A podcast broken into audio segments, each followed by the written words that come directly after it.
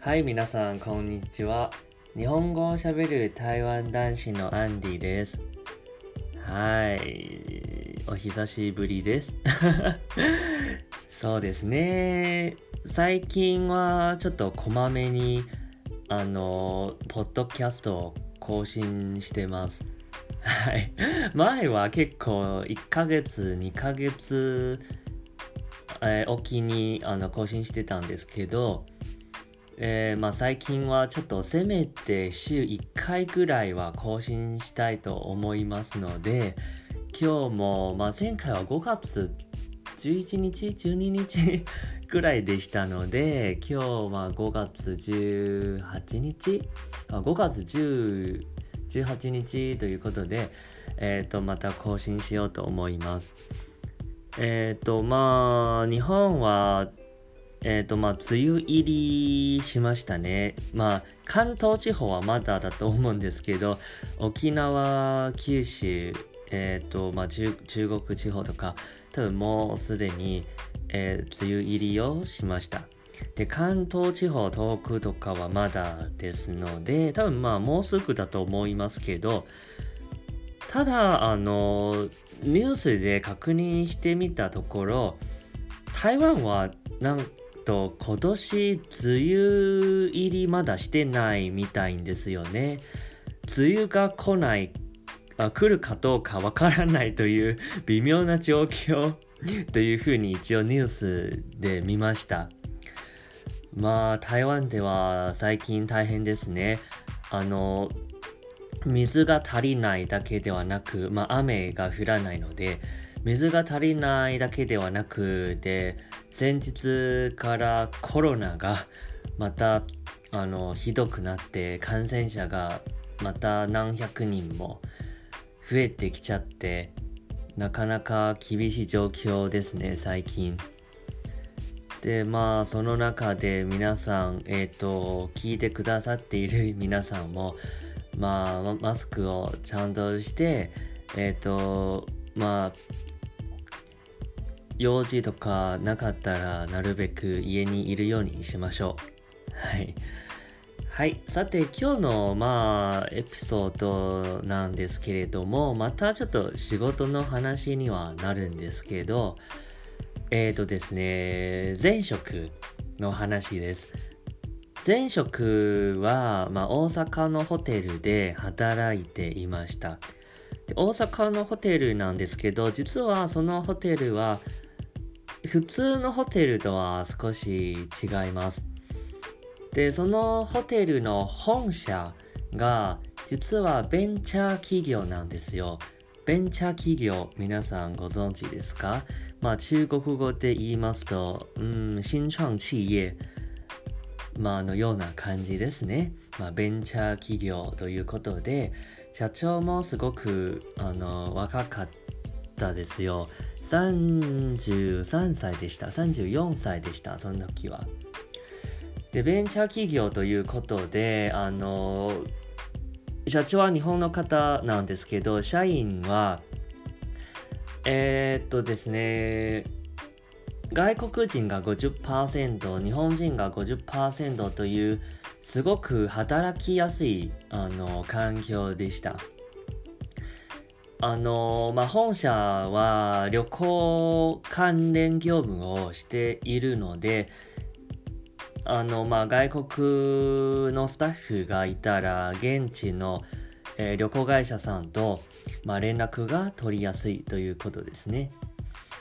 で、あのー今日のトピックで、今日のエピソードでお話ししたい話題としては、えっ、と、その前職の会社が、えっ、と、ティール組織というあの組織なんですよ。ティール、まあ、まずティール組織とは何か それをあの簡単に説明しようと思います。ちょっとまあこれネットで調べたんですけどあのそういう解釈を ネットで調べたところティール組織とは、えー個々の社員に意思決定権がありえー、社員の意思によって目的の実現を図ることができる組織形態を言います。ティール組織では階層的な役職による、えーと、組織マネジメントや予算売上の目標設定定期的なミーティングの開催など従来の組織では当たり前のような、えー、当たり前のように存在していた慣例や文化を撤廃することができます。ただし、ティール組織には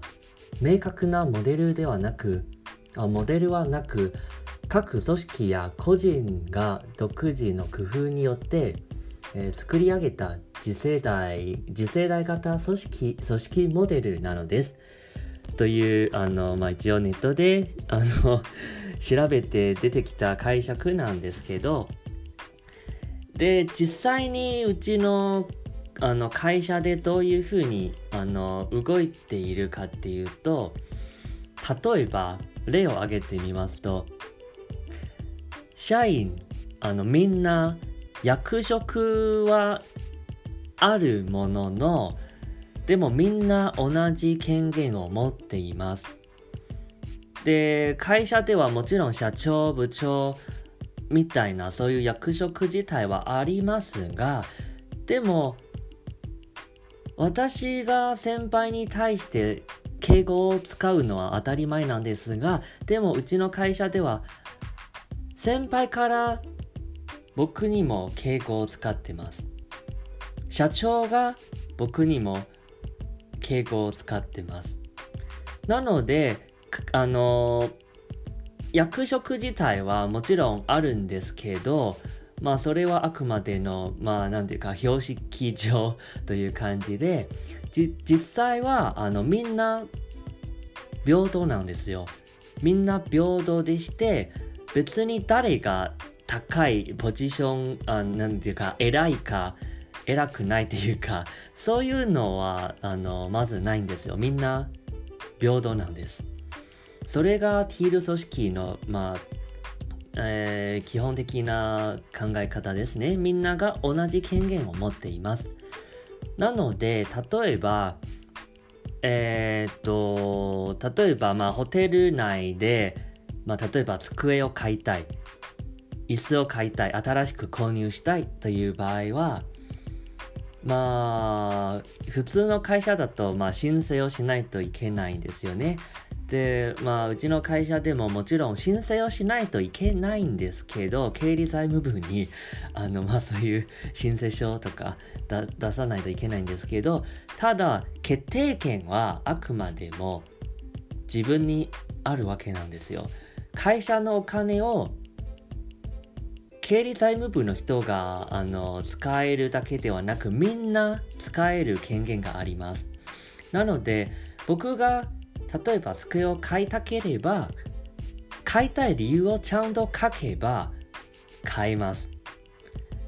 なのでまあ理由だけ、まあ、ちゃんと書けばいいです。理由を書いて経理財務部の人に提出すれば基本的にはまあ買えます。まあすごく高いものを買うときはまあえっ、ー、と、理由を書いて申請書を出したら、あの、反対されるかもしれませんが、まあ、反対されながらも、あの、決定権はあくまでも自分にあるので、反対、まあ、みんなが反対しても、変えるわけですよ。あの、決定権は自分にあるからです。なので、まあ、別の例を挙げてみますと、給料も自分で決められるんですよ。すごく結構ずくめな話なんじゃないですか、これは。あの、ティール組織では、とは。なので、まあ、えっ、ー、と、給料もその時自分で決めることができました。なので、まあ、その仕組みとしては、例えばですよ、例えば1ヶ月30万円をもらいたいとしたら、えー、と、えー、っと、申請書に30万円と書いて、で、まあもちろん金額だけではなく、なぜ30万円をもらいたいという理由を書かないといけません。なぜ会社があなたに30万円を払わないといけないという理由をちゃんと書かないといけないですね。で、理由を書いて、あと来月の目標も書かないといけません。で、来月の目標も書いて、あとは先月自分が設定した目標をちゃんとちゃんと達成したかどうかそれも書かないといけません。で全部あの内容を書いたらえー、っとですねドライブの方にアップロードしますね。でアップロードしたらえー、チームメンバー、他の会社の中の、まあ他のチームメンバーからフィードバックをもらうんですよ。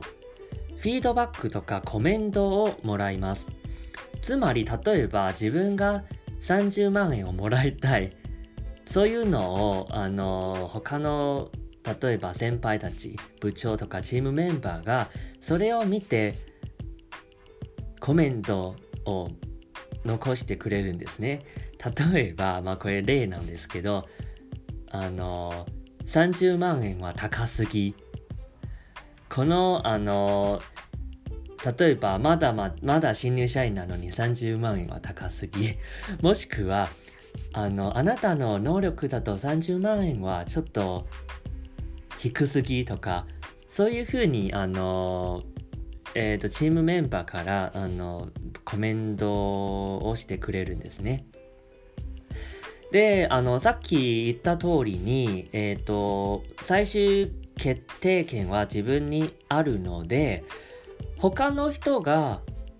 あの、反対しても、最終的に自分が書いた金額をもらいます。まあ、まあ、反対に言えば、その、他の人が反対して、で、もう一回、あの、見直す人もいます。例えば30万円は高すぎというふうに言われましたら、あやっぱりそうなのか。で、自分から考え直して、